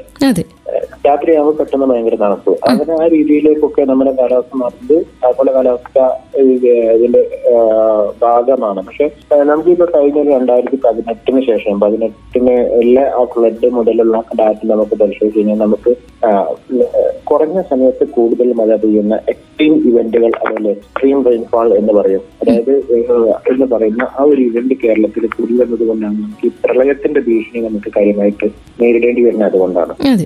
അതായത് നമ്മൾ സാധാരണ തീവ്ര മഴ അതിതീവ്ര മഴ എന്നൊക്കെ പറഞ്ഞാൽ തീവ്രമഴ എന്ന് പറഞ്ഞാൽ ഇരുപത് സെന്റിമീറ്റർ മഴ ഇരുപത് ഇരുപത് സെന്റിമീറ്റർ മഴ അഥവാ ഇരുന്നൂറ് മില്ലിമീറ്റർ മഴ ഇരുപത്തിനാല് മണിക്കൂറിൽ പെയ്യുമ്പോഴാണ് നമ്മളത് തീവ്രമഴ കാണുന്നത്. പക്ഷെ കഴിഞ്ഞ ഈ വർഷം നമുക്ക് ഒരു മണിക്കൂറിലൊക്കെ എട്ട് സെന്റിമീറ്റർ മഴ ഒക്കെ എട്ട് സെന്റിമീറ്റർ പതിമൂന്ന് സെന്റിമീറ്റർ വരെയൊക്കെ മഴ പെയ്ത സ്ഥലങ്ങളുണ്ട്. ഒരു മണിക്കൂറിൽ. അപ്പം ഒരു മണിക്കൂറിൽ വരുന്ന സമയത്ത് നമുക്ക് എന്ത് ചെയ്യും? നമ്മളിപ്പോ ഒരു ഒരു ഒരു പാത്രത്തിൽ നിന്ന് കുറച്ച് വെള്ളം നമ്മളിങ്ങനെ അല്ലെങ്കിൽ ഒരു ഒരു ലിറ്റർ വെള്ളം അല്ല നമ്മൾ ഒരു ഒരു ഒരു ദിവസം കൊണ്ട് ഒരു സ്ഥലത്ത് ഇങ്ങനെ ഡ്രോപ്പ് ഡ്രോപ്പ് ഡ്രോപ്പ് ആയിട്ട് ഒഴിക്കുന്നു. അതേ സമയത്ത് അങ്ങനെ ഒഴിക്കുകയാണെങ്കിൽ നമ്മുടെ ഭൂമിക്ക് എന്ത് ചെയ്യാൻ പറ്റും അത് നമ്മൾ അറിയ പോലും ഇല്ല അവിടെ അങ്ങനെ പോകും ഒരു പൈപ്പിൽ നിന്ന് വെള്ളം എത്തിക്കൊണ്ടിരിക്കുകയാണെങ്കിൽ അവിടെ ചെറിയൊരു നനവ് പോലും ഉണ്ടാവില്ല. പക്ഷെ അതേ സമയത്ത് നമ്മൾ അത്രയും വെള്ളം നമ്മൾ ഒഴിക്കുന്ന വെള്ളത്തിന്റെ എമൗണ്ട് കറക്റ്റ് ആണ്. അത്രയും വെള്ളം നമ്മൾ എന്ത് ചെയ്യുന്നു? ഒറ്റ തവണ ഒഴിച്ചിട്ടുണ്ടെങ്കിൽ അവിടെ ഒരു ഒരു കുഴിയായി പോകും. അല്ലെങ്കിൽ അവിടുത്തെ മണ്ണ് പോകും. അത് അറിയാലോ? ഇപ്പോ ഒരു കപ്പൊന്നും മൊത്തത്തിൽ വെള്ളം ഒഴിക്കുന്നു. ഇതേ ഒരു എഫക്റ്റേഷനാണ് നമ്മളിപ്പോൾ മഴ പെയ്യുന്ന സമയത്ത് നമുക്ക് ഉണ്ടാവുന്നത്. എക്സ്ട്രീം റെയിൻഫാൾ വരുന്ന സമയത്ത് നമുക്ക് ആ ഭൂമിയിൽ ആ പ്രദേശത്തിന് എന്ത് ചെയ്യില്ല ആ വെള്ളം ഉൾക്കൊള്ളാൻ കഴിയില്ല. അല്ലെങ്കിൽ ആ താങ്ങാൻ കഴിയുന്നില്ല. അത് അവിടെ ഉരുൾപൊട്ടലുണ്ടായിട്ടും അതേപോലെ ഭയങ്കര ആയിട്ടും മറ്റുള്ള ഭാഗങ്ങളിലേക്ക് സറൗണ്ടിങ് ആയിട്ടുള്ള ഭാഗങ്ങളിലേക്ക് വരും. അത് നമ്മുടെ ഒരു വലിയൊരു വിഷയമാണ്. ഇതിനെ നമ്മുടെ പശ്ചിമഘട്ടം പോലുള്ള ഈ മലനിരകളിൽ നമുക്ക് ഒറോഗ്രാഫിക് ലിഫ്റ്റിംഗ് എന്ന് പറഞ്ഞിട്ട് ഒരു മഴയുടെ ഒരു മലമ്പ്രദേശങ്ങളിൽ എപ്പോഴും മഴ പെയ്യുന്നതിന്റെ ഒരു കാരണം അതാണ്. അതൊരു ഒരു ഭൂപ്രകൃതിയാണ്. അപ്പൊ അവിടെ മേഘങ്ങൾ തടഞ്ഞു നിർത്തപ്പെടും അതേപോലെ നീരാവി കൂടുതൽ കോൺസെൻട്രേറ്റ് ചെയ്യപ്പെടും അങ്ങനെയുള്ള കുറെ കാരണങ്ങളുണ്ട്. അപ്പൊ ഈ അത്തരം പ്രതിഭാസങ്ങൾ കൂടി വരുന്ന സമയത്ത് പല മേഖലകളിൽ ഭയങ്കരമായിട്ട് മഴ പെയ്യും. അപ്പൊ നമുക്ക് കേരളത്തിന് എപ്പോഴും മല കിഴക്ക് ഭാഗത്ത് മലകളുണ്ട്. പിന്നെ അവിടെ മഴ പെയ്യും. പക്ഷെ ഈ മഴ പെയ്യുന്ന ഏരിയ പലപ്പോഴും വന വനങ്ങളിലൊക്കെ ആയിരിക്കും. ജനവാസമില്ലാത്ത കേന്ദ്രങ്ങളിലൊക്കെ ആയിരിക്കും. അവിടെ മഴ പെയ്തിട്ട് പെട്ടെന്ന് അവിടെ ഉരുൾപൊട്ടൽ ഉണ്ടാവുന്നു മണ്ണൊലിപ്പ് ഉണ്ടാവുന്നു. അത് അത് നമുക്ക് എങ്ങനെ വരുന്നു? നമ്മുടെ മിക്ക കേരളത്തിലെ നദികളും ഉത്ഭവിക്കുന്നത് നമുക്ക് ഇതേപോലെയുള്ള പശ്ചിമഘട്ട മലനിരകളിൽ നിന്നാണ്. അതെ. അതിലൂടെ നമ്മുടെ നദികളിലൂടെ വന്നിട്ട് പെട്ടെന്ന് നമ്മുടെ സാധാരണ നാട്ടിൽ വെള്ളത്തിൽ കയറുമ്പോഴാണ് നമ്മുടെ അവസ്ഥ ഉണ്ടാകുന്നത് അതെ. പിന്നെ എക്സ്ട്രീം റെയിൻഫാൾ കൂടി വരുന്ന ഒരു രീതിയാണ് ഇപ്പൊ കാണുന്നത്. കഴിഞ്ഞ വർഷങ്ങളിലേക്ക് രണ്ടായിരത്തി പതിനെട്ടിലേക്കാളൊക്കെ രണ്ടായിരത്തി പത്തൊമ്പതിൽ കൂടിയിട്ടുണ്ട് രണ്ടായിരത്തി ഇരുപതിലും കൂടിയിട്ടുണ്ട്. പക്ഷെ അതിന് നമുക്ക് കൂടുന്നുണ്ടോ കുറയുന്നുണ്ടോ എന്ന് അറിയണമെന്നുണ്ടെങ്കിൽ നമുക്ക് എന്ത് ചെയ്യണം? ഈ പറഞ്ഞ ഒബ്സർവേറ്ററികൾ നിർബന്ധമായിട്ട് വേണം. നമ്മുടെ കാലാവസ്ഥാ വകുപ്പിന് ഒബ്സർവേറ്ററികളുടെ എണ്ണം വളരെ കുറവാണ്. നൂറിൽ താഴെയാണ് അവർക്കുള്ളത്. പക്ഷെ അത് പലപ്പോഴും തീരദേശത്തൊക്കെ ആണ് കൂടുതലും അവർ ഉള്ളത്. നമുക്ക് ചെട്ടി വേണ്ടത് കിഴക്കൻ ഭാഗങ്ങളിലും മറ്റുള്ള ഭാഗങ്ങളിലും ഒക്കെ ആയിട്ട് നമ്മുടെ കേരളത്തിൽ മൊത്തം പല തരത്തിലുള്ള ഭൂപ്രകൃതി ആയതുകൊണ്ട് ഇത് വളരെ അത്യാവശ്യം ആണ്. അപ്പൊ ഇനിയിപ്പോ ഗവൺമെന്റ് സംസ്ഥാന ഗവൺമെന്റും കുറെ സ്ഥലങ്ങളിൽ ഓട്ടോമാറ്റിക് സ്റ്റേഷനുകളൊക്കെ സ്ഥാപിക്കാനുള്ള നീക്കവും തീരുമാനങ്ങളൊക്കെ ഉണ്ട്. അങ്ങനെ ആയി കഴിഞ്ഞാൽ നമുക്ക് അറിയാൻ പറ്റും എത്ര മഴ പെയ്തു എന്നുള്ള അറിയാൻ അല്ലെങ്കിൽ എന്ത് ചെയ്യണം? നമ്മുടെ ആളുകൾ പേഴ്സണൽ വെതർ സ്റ്റേഷനുകൾ നമുക്ക് ചെറിയ സ്കൂളുകളിലൊക്കെ പഠിക്കുന്നുണ്ട്. ചെറിയ തോതിലുള്ള മഴ മാതിരികൾ ഉണ്ടാക്കാൻ വലിയ പണിയൊന്നുമില്ല. അത് അങ്ങനെ ചെയ്തിട്ടില്ല. അങ്ങനെ ചെയ്യുന്ന ഒന്ന് രണ്ട് ചില പ്രദേശങ്ങളിൽ അങ്ങനെ കൂട്ടായ്മകൾ ആളുകളുടെ കൂട്ടായ്മയുടെ റെസിഡൻസ് അസോസിയേഷൻ പോലെ ആളുകളുടെ കൂട്ടായ്മകൾ അങ്ങനെ ചെയ്യുന്നുണ്ട് ഒരു കോട്ടയം ജില്ലയിലും മലപ്പുറം ജില്ലയിലും രണ്ട് കൂട്ടായ്മകൾ അങ്ങനെ പ്രവർത്തിക്കുന്നുണ്ട്. അവർ കൃത്യമായിട്ട് എത്ര ഓരോരുത്തരും വീട്ടിൽ അല്ലെങ്കിൽ ഓരോ പ്രദേശങ്ങളിലും സ്വന്തമായിട്ട് വെച്ചിട്ട് നമ്മുടെ വാട്സപ്പ് വഴി മറ്റു ഇത്ര മഴ പെയ്തുള്ള കണക്കെടുക്കും. മാത്രമല്ല അതേസമയം ഇങ്ങനെ പുഴകളിലൊക്കെ അവർ ഇത്ര മീറ്റർ വെള്ളം പൊങ്ങി എന്നുള്ളതിന് ഒരു ഒരു സ്കെയിൽ സ്ഥാപിച്ചാൽ അതറിയാലോ വെള്ളം എത്ര പൊങ്ങി ഒഴുകുന്നുണ്ട്. എങ്ങനെ അങ്ങനെ പറഞ്ഞിട്ട് നമ്മൾ ഓരോ ഭാഗങ്ങളിൽ ഫ്ലഡിനെ മുന്നറിയിപ്പ് കൊടുക്കുന്ന ഒരു സംവിധാനം കേരളത്തിൽ ഒന്ന് രണ്ട് സ്ഥലത്ത് നാട്ടുകാർ തന്നെ തുടങ്ങിയിട്ടുണ്ട്. അത്തരം അത്തരം പരിപാടികളൊക്കെ നമ്മൾ ഇനി പ്രോത്സാഹിപ്പിച്ച് മുന്നോട്ട് കൊണ്ടുവന്നു കഴിഞ്ഞാൽ നമുക്ക് കുറെ രക്ഷപ്പെടാൻ പറ്റും. ഇതിൽ ഇവന്റുകളിൽ നിന്ന് നമുക്ക് കുറെ ആൾനാശവും അതേപോലെ നമ്മുടെ സ്വത്ത് നാശമൊക്കെ നമുക്ക് കുറെ തടയാൻ പറ്റും. അതാണ് ഇതിനുള്ള മാർഗമുള്ളത് ഓക്കെ. പിന്നെ ഒരു ചുഴലിക്കാറ്റിന്റെ എണ്ണം എടുത്ത് നോക്കുമ്പോൾ രണ്ടായിരത്തി ഇരുപത്തി ഒന്ന് വരെയുള്ള കണക്കുകൾ നോക്കാൻ നേരത്ത് കൂടി വരികയാണ്. പ്രത്യേകിച്ച് അറബിക്കടലിൽ പതിനേഴോളം ചുഴലിക്കാറ്റുകൾ വന്നു എന്ന് പറയുമ്പോൾ നേരത്തെയൊക്കെ നമ്മൾ ബംഗാൾ ഉൾക്കടലിലെ ചുഴലിക്കാറ്റിനെ കുറിച്ചും ന്യൂനമർദ്ദത്തെക്കുറിച്ചും ഒക്കെയാണ് സംസാരിച്ചിരുന്നത്. പക്ഷേ ഇപ്പോൾ തൊട്ടടുത്ത് അറബിക്കടലിൽ രൂപം കൊള്ളുന്നു അസ്വസ്ഥതകൾ ഇതുപോലെയുള്ള. അപ്പോൾ എന്തായിരിക്കും സാർ ഇതിന്റെ ഒരു കാരണം? കാലാവസ്ഥാ വ്യതിയാനം തന്നെയല്ലേ? കാലാവസ്ഥാ വ്യതിയാനമാണ് ചുഴലിക്കാറ്റിന് കാരണം. പ്രത്യേകിച്ച് കടലിന്റെ ടെമ്പറേച്ചറിൽ വരുന്ന ചൂട് കടലിലെ വെള്ളത്തിന് വരുന്ന ചൂടാണ് ചുഴലിക്കാറ്റിനെ ശക്തിപ്പെടുത്തുന്നത്. അതായത് ന്യൂനമർദ്ദങ്ങൾ ആദ്യം ഒരു ചെറിയൊരു കാറ്റിന് ഒരു സർക്കുലേഷൻ രൂപപ്പെടും. പിന്നെ ഒരു ഡിസ്റ്റർബൻസ് ആയിട്ട് മാറും. പിന്നെ അത് കുറച്ചും കൂടി ശക്തിപ്പെടുമ്പോഴാണ് അത് ന്യൂനമർദ്ദമാകുന്നത്. പിന്നെ അത് രണ്ട് മൂന്ന് ഘട്ടങ്ങൾ കഴിയും നാല് ഘട്ടം കഴിയുമ്പോഴാണ് ചുഴലിക്കാറ്റാവുന്നത്. അപ്പൊ ഇതിനെ ഈ സർക്കുലേഷനെ ശക്തിപ്പെടുത്താനുള്ള എനർജി ഊർജം കിട്ടുന്നത് കടലിനാണ്. കടലിൽ കടലിൽ കടലിലുള്ള താപം വലിച്ചെടുത്തിട്ടാണ് ഇത് വരുന്നത്. അപ്പൊ കടലിൽ വെള്ളം ചൂടായി കിടക്കുന്ന സമയങ്ങളിൽ അവിടെ ഒരു സർക്കുലേഷൻ രൂപപ്പെട്ടിട്ടുണ്ട് ചുഴലിക്കാറ്റ് അവിടെ സാധ്യത വളരെ കൂടുതലാണ് എന്നുള്ളതാണ്. വേറെയും ഘടകങ്ങളുണ്ട് ഒരു നാല് നാലഞ്ചോളം ഘടകങ്ങളുണ്ട് ആ ഘടകങ്ങളും കൂടി ചേർത്ത് കഴിഞ്ഞാൽ വളരെ ശക്തിയായിട്ട് ഉള്ള സിസ്റ്റമായിട്ട് മാറും. അപ്പം നമ്മുടെ അറബിക്കടലിലും നമുക്ക് പറയുന്ന ഞാൻ പറഞ്ഞല്ലോ ഭൂമിയുടെ ഏകദേശം ഒത്ത നടുവിലായിട്ടാണ് നമ്മുടെ സ്ഥിതി ചെയ്യുന്നത്. അപ്പൊ നമ്മുടെ രണ്ട് ഭാഗത്തും നമുക്ക് കടലുകളുണ്ട്. അപ്പൊ ഈ അറബിക്കടലിലും ബംഗാൾ ഉൾക്കടലിലും ടെമ്പറേച്ചർ കൂടുതലാ ഇപ്പം ഞാൻ ഉദാഹരണത്തിന് ഇപ്പൊ ഇന്നത്തെ ഒരു കാര്യം പറയുന്നത്. ഇന്നത്തെ കാര്യം നമുക്ക് നമുക്ക് കരയിലുള്ള ചൂടിനേക്കാൾ പകൽ സമയത്തല്ല രാത്രിയാണെങ്കിൽ നമുക്ക് കടലിലെ ചൂടിനേക്കാൾ കടലിലെ ചൂടുണ്ട്. ഇരുപത്തെട്ട് ഡിഗ്രി ഇരുപത്തി ഒമ്പത് ഡിഗ്രി വരെ അറബിക്കടലിൽ പല ചില ഏരിയകളിലൊക്കെ ഇന്ന് ടെമ്പറേച്ചർ കാണിക്കുന്നുണ്ട്. അപ്പോൾ കരയിൽ ഉള്ളതിനേക്കാൾ ചൂട് കടലിലെ വെള്ളത്തിന് വരുന്ന ഒരു സാഹചര്യം പലപ്പോഴും വരുന്നത് കൊണ്ട് ഒക്കെ തന്നെ നമുക്ക് ഈ കടലിലെ ചൂടിന് കാരണം ആഗോളതാപനത്തിന്റെ മാറ്റങ്ങളൊക്കെയാണ്. ഓക്കെ. അപ്പൊ ഇത്തരം ഇവന്റുകൾ ചൂടും അത് പക്ഷെ ഇക്കൊല്ലം ചുഴലിക്കാറ്റുകളുടെ എണ്ണം പൊതുവെ കുറവാണ്. കൊല്ലം ബംഗാൾ ഉൾക്കടലാണെങ്കിലും കുറവാണ്. പിന്നെ വേറൊരു കാര്യം ഈ ചുഴലിക്കാറ്റുകളാണെങ്കിലും ന്യൂനമർദ്ദങ്ങളാണെങ്കിലും എല്ലാം കേരളത്തിനെ ദോഷകരമായി ബാധിക്കുകയൊന്നുമില്ല. അത് ആ സമയത്ത് എന്തൊക്കെ എന്തൊക്കെ സാഹചര്യങ്ങൾ ഒത്തു ഒത്തുവരുത്തോ അതെങ്ങനെ വരുന്നു എന്നുള്ളത് മാത്രം നോക്കിയാൽ വിൻഡ് പാറ്റേൺ ഉൾപ്പെടെ നോക്കിയാലും നമുക്ക് പറയാൻ പറ്റുള്ളൂ. അതിന് ഏറ്റവും വലിയൊരു ഉദാഹരണം രണ്ടായിരത്തി പതിനെട്ടിൽ നമുക്ക് പ്രളയമുണ്ടായി. ആ പ്രളയമുണ്ടായപ്പോൾ നമുക്ക് ബംഗാൾ ബംഗാൾ കടലിൽ ഒഡീഷ ഭാഗത്തായിട്ടൊരു ന്യൂനമർദ്ദം രൂപപ്പെട്ടു. ആ ന്യൂനമർദ്ദമാണ് കേരളത്തിലെ പെരുമഴക്ക് കാരണമല്ല. അതേ ന്യൂനമർദ്ദം ആ മഴ പോകുന്ന അവസാന സമയത്ത് അവിടെ അതേ ശക്തിയിൽ അതേ സ്ഥലത്ത് ഒരു ന്യൂനമർദ്ദം രൂപപ്പെട്ടു. പക്ഷെ നമുക്ക് അന്ന് മഴക്ക് പകരം വെയിലായിരുന്നു. അന്ന് നമ്മുടെ മെസ്ബീജോദരൊക്കെ പറഞ്ഞ് മറ്റൊരു ന്യൂനമർദ്ദം അതേ സ്ഥലത്ത് രൂപപ്പെട്ടിട്ടുണ്ട്. അതുകൊണ്ട് നമുക്ക് ഇനി അടുത്ത ആഴ്ച മുതൽ വെയിലായിരിക്കും. മഴ ഉണ്ടാവില്ല എന്ന് പറഞ്ഞു നല്ല വെയിൽ വന്നു നമുക്ക് ആ വെള്ളം പുഴയിലൊക്കെ വെള്ളം കുത്തനെ വറ്റിപ്പോയ ഒരു സാഹചര്യം പോലെ ഉണ്ടായിരുന്നു. കുറഞ്ഞു പോയ സാഹചര്യം ഉണ്ടായി അപ്പൊ ആ ഈ ന്യൂനമർദ്ദങ്ങൾ ഉണ്ടാവുന്ന നേരം എപ്പോഴും മഴ ഉണ്ടായിക്കൊള്ളുന്നില്ല. ന്യൂനമർദ്ദത്തിന്റെലേക്ക് വരുന്ന അന്തരീക്ഷത്തിലെ ഒഴുക്കുകൾ മേഘങ്ങളെ രൂപീകരണം ആ മേഘങ്ങൾ നമുക്ക് ക്രോസ് ആയിട്ട് വരിക നമ്മുടെ കേരളം തങ്ങി നിന്ന് മഴ പെയ്യുക അങ്ങനെയുള്ള കുറെ ഘടകങ്ങളുണ്ട്. അപ്പൊ ന്യൂനമർദ്ദങ്ങളെല്ലാം നമുക്ക് മഴ ഉണ്ടാക്കും. ഇപ്പോഴൊരു ന്യൂനമർദ്ദം നമ്മുടെ സൈഡിലൂടെ അങ്ങ് ബംഗാൾ ഉൾക്കടലിലേക്ക് പോയിട്ടുണ്ട്. പക്ഷെ നമുക്ക് കേരളത്തിൽ മഴ ഉണ്ടാക്കിയിട്ടില്ല.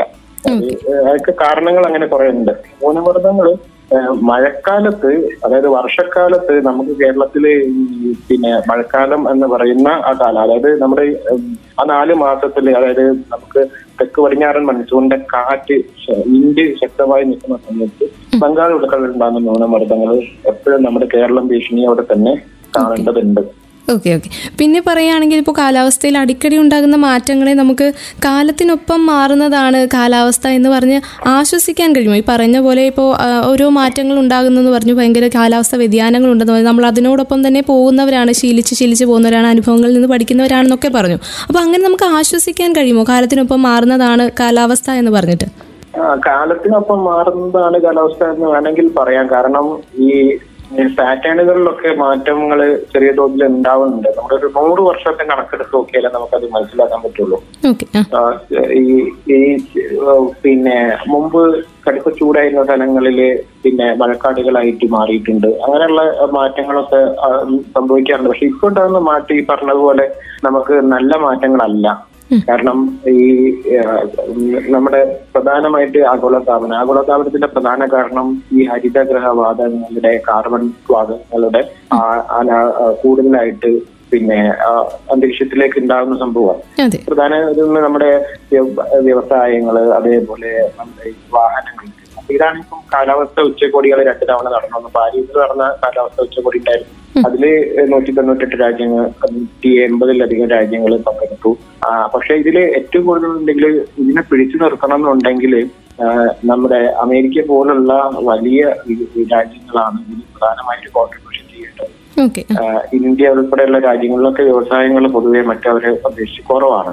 അപ്പൊ എല്ലാവരും അത് കൃത്യമായിട്ട് ചെയ്യാനുള്ള പ്ലാനുകളൊക്കെ ഉച്ചകോടികളിലൊക്കെ ഉണ്ടായിട്ടുണ്ടെങ്കിൽ പോലും അത് കൃത്യമായിട്ട് നടക്കുകയാണെങ്കിൽ നമുക്ക് സ്ഥാപനത്തിന്റെ തോത് ഒന്നര ഡിഗ്രിയിൽ പിടിച്ചു നിർത്താൻ കഴിഞ്ഞിട്ടില്ലെങ്കിൽ രണ്ടായിരത്തി അഞ്ചു നൂറ്റാണ്ടിന് ശേഷം മനുഷ്യന്മാർക്ക് ജീവിക്കാൻ കഴിയാത്ത ഒരു സാഹചര്യത്തിലേക്ക് മുന്നോട്ട് പോകുന്നുള്ളതാണ്.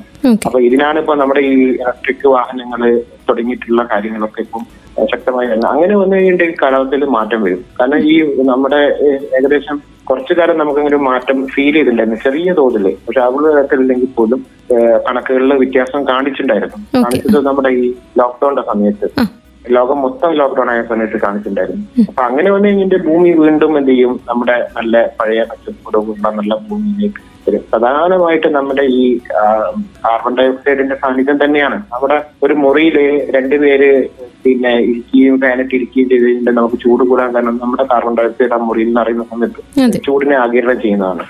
പിന്നെ സാറിനെ കുറിച്ച് ചോദിക്കുകയാണെങ്കിൽ ഇപ്പോൾ കാലാവസ്ഥ അല്ലെങ്കിൽ കാലാവസ്ഥ പ്രവചനത്തെ എന്നത് ഏറെ ജനകീയമാക്കിയ ഒരാളാണ്. പ്രത്യേകിച്ച് ട്രോളുകളിലൂടെ തന്നെ സമൂഹത്തിലേക്ക് ഇറങ്ങിച്ചെന്ന് ഈ ഒരു സങ്കീർണമായ വിഷയത്തെ അനായാസം അവതരിപ്പിച്ച ഒരാളെന്ന നിലയിൽ. അതുകൊണ്ട് തന്നെയാകും സാറിനെ എല്ലാവരും വെതർമാൻ കേരള എന്ന് വിളിക്കുന്നതും അല്ലേ? അപ്പോൾ സാറിന്റെ ഒരു അഭിപ്രായത്തിൽ കാലാവസ്ഥ ഇനിയും ജനങ്ങളിലേക്ക് എത്തേണ്ടതുണ്ടോ? ഏറെ ജനകീയമാക്കേണ്ടതുണ്ടോ ഈ ഒരു സങ്കീർണ വിഷയത്തെ? തീർച്ചയായും ജനകീയാക്കണം കാരണം കാലാവസ്ഥ എന്ന് പറഞ്ഞാൽ നമ്മുടെ നിലവിലുള്ള ശാസ്ത്രങ്ങളിൽ വെച്ച് നോക്കുമ്പോൾ കാലാവസ്ഥ ശാസ്ത്രം എന്ന് പറഞ്ഞതിന്റെ ഏറ്റവും സങ്കീർണമായിട്ടുള്ള ഒരു ശാസ്ത്രമാണ്. ഞാൻ പറഞ്ഞല്ലോ സാധാരണ കമ്പ്യൂട്ടറുകൾക്ക് പോലും ചെയ്യാൻ പറ്റില്ല. ആ കാൽക്കുലേഷനെ ചെയ്യാൻ പറ്റില്ല എന്ന് പറയാം. ഇപ്പൊ കാലാവസ്ഥ ശാസ്ത്രത്തിൽ പറയുന്ന സംഭവമാണ് നമ്മുടെ ഒരു digital point zero zero zero zero അങ്ങനെ ഒരു നാല് സീറോ കഴിഞ്ഞിട്ടുള്ള ഒരു ചെറിയൊരു പോയിന്റ് പോലും നമ്മുടെ രീതിയിൽ ഇൻപുട്ട് കൊടുക്കുന്നതിൽ വ്യത്യാസം വന്നു കഴിഞ്ഞിട്ടുണ്ടെങ്കിൽ റിസൾട്ട് വലിയ തോതിലുള്ള വ്യത്യാസമായിരിക്കും. മുമ്പൊരു ശാസ്ത്രജ്ഞൻ ഇതേപോലെ ഈ മോഡലുകൾ ഉണ്ടാക്കാം. വേണ്ടി നേരത്തെ പറഞ്ഞ ഈ എങ്ങനെ ഒരു പ്രദേശത്ത് മഴ പെയ്യുമല്ലോ എന്നുള്ളത് നമ്മൾ നേരത്തെ കാൽക്കുലേറ്റ് ചെയ്യാൻ വേണ്ടിയിട്ട് ഇതേപോലെ ഒരു സീറോ ഡിജിറ്റ് പോയിന്റ് കഴിഞ്ഞിട്ടുള്ള നാലാമത്തെ ഡിജിറ്റിൽ ഒരക്കം മാറ്റിയിട്ട് ഇൻപുട്ട് കൊടുത്തു നോക്കിയ സമയത്ത് അവിടെ മഴക്ക് പകരം അവിടെ ഭയങ്കര വെയിലോ ഉള്ള രീതിയിലേക്ക് മാറി. അങ്ങനെയാണ് അദ്ദേഹം പറഞ്ഞത് ഒരു പൂമ്പാറ്റയുടെ ചെറുചെടി പോലും പിന്നെ ഒരു ജോലിക്കാരുണ്ടാക്കും എന്ന് പറഞ്ഞത് അങ്ങനെയാണ്. അതിൽ അത്രയും സങ്കീർണമായിട്ടുള്ള ഒരു സംഭവമാണ്. കാരണം ഒരു സ്ഥലത്ത് ഒരു പൂമ്പാറ്റയുടെ ചകടി ഉണ്ടാവുന്നവരുണ്ടാവുന്ന ചെറിയ മാറ്റങ്ങൾ പോലും കണക്ക് തെറ്റിപ്പോയി കഴിഞ്ഞാൽ ഇത്രയും ചുഴലിക്കാറ്റായിട്ടായിരിക്കും റിസൾട്ട് വരിക എന്ന് പറഞ്ഞതുപോലെ സങ്കീർണമായിട്ടുള്ള സംഭവമാണ്. അപ്പൊ ആ സംഭവം നമുക്ക് പൊതുവെ നമുക്ക് കാലാവസ്ഥാ ശാസ്ത്രജ്ഞരും മറ്റുള്ള ആളുകൾ നമ്മൾ നേരത്തെ പറഞ്ഞ നമ്മുടെ മെറ്റീറ്റിൽ മാധ്യമ പ്രവർത്തകരുടെ ഒരു കോൺട്രിബ്യൂഷൻ കൂടി ഉണ്ടെന്ന് പറഞ്ഞപ്പം ഒരുപക്ഷെ ശ്രോതാക്കൾ വിചാരിക്കുന്നുണ്ടാവും മാധ്യമ പ്രവർത്തകർ എന്താ ഇതിൽ കൂട്ടിയെന്നുള്ളത് ഒരു വിചാരിക്കുന്നുണ്ടാവും. പിന്നെ കാരണം ആ, ഈ ഒരു സജ്ജീകരണമായിട്ടുള്ള കാലാവസ്ഥ ഒരു മലയാളത്തിലാണെങ്കിൽ പറഞ്ഞു കൊടുക്കാനോ ഇംഗ്ലീഷിൽ പറഞ്ഞു കൊടുക്കാനോ കഴിയില്ല. ഒരു മനുഷ്യനോട് നമുക്ക് പറഞ്ഞു കൊടുക്കാൻ കഴിയില്ല. പ്രത്യേകിച്ച് നമ്മുടെ കേരളത്തിൽ ഇതിന്റെ പ്രത്യേകത പറഞ്ഞാൽ കേരളത്തിന്റെ ഭൂപ്രകൃതി അത്രയും വ്യത്യസ്തമാണ്. നമ്മുടെ കേരളത്തിൽ എപ്പോഴും കാലാവസ്ഥ പറഞ്ഞ മൂന്ന് രീതിയിലായി തിരിച്ചിട്ട് എപ്പോഴും പറയുന്നത്. വടക്കൻ കേരളം തെക്കൻ കേരളം മധ്യ കേരളം എന്ന് പറഞ്ഞിട്ട്.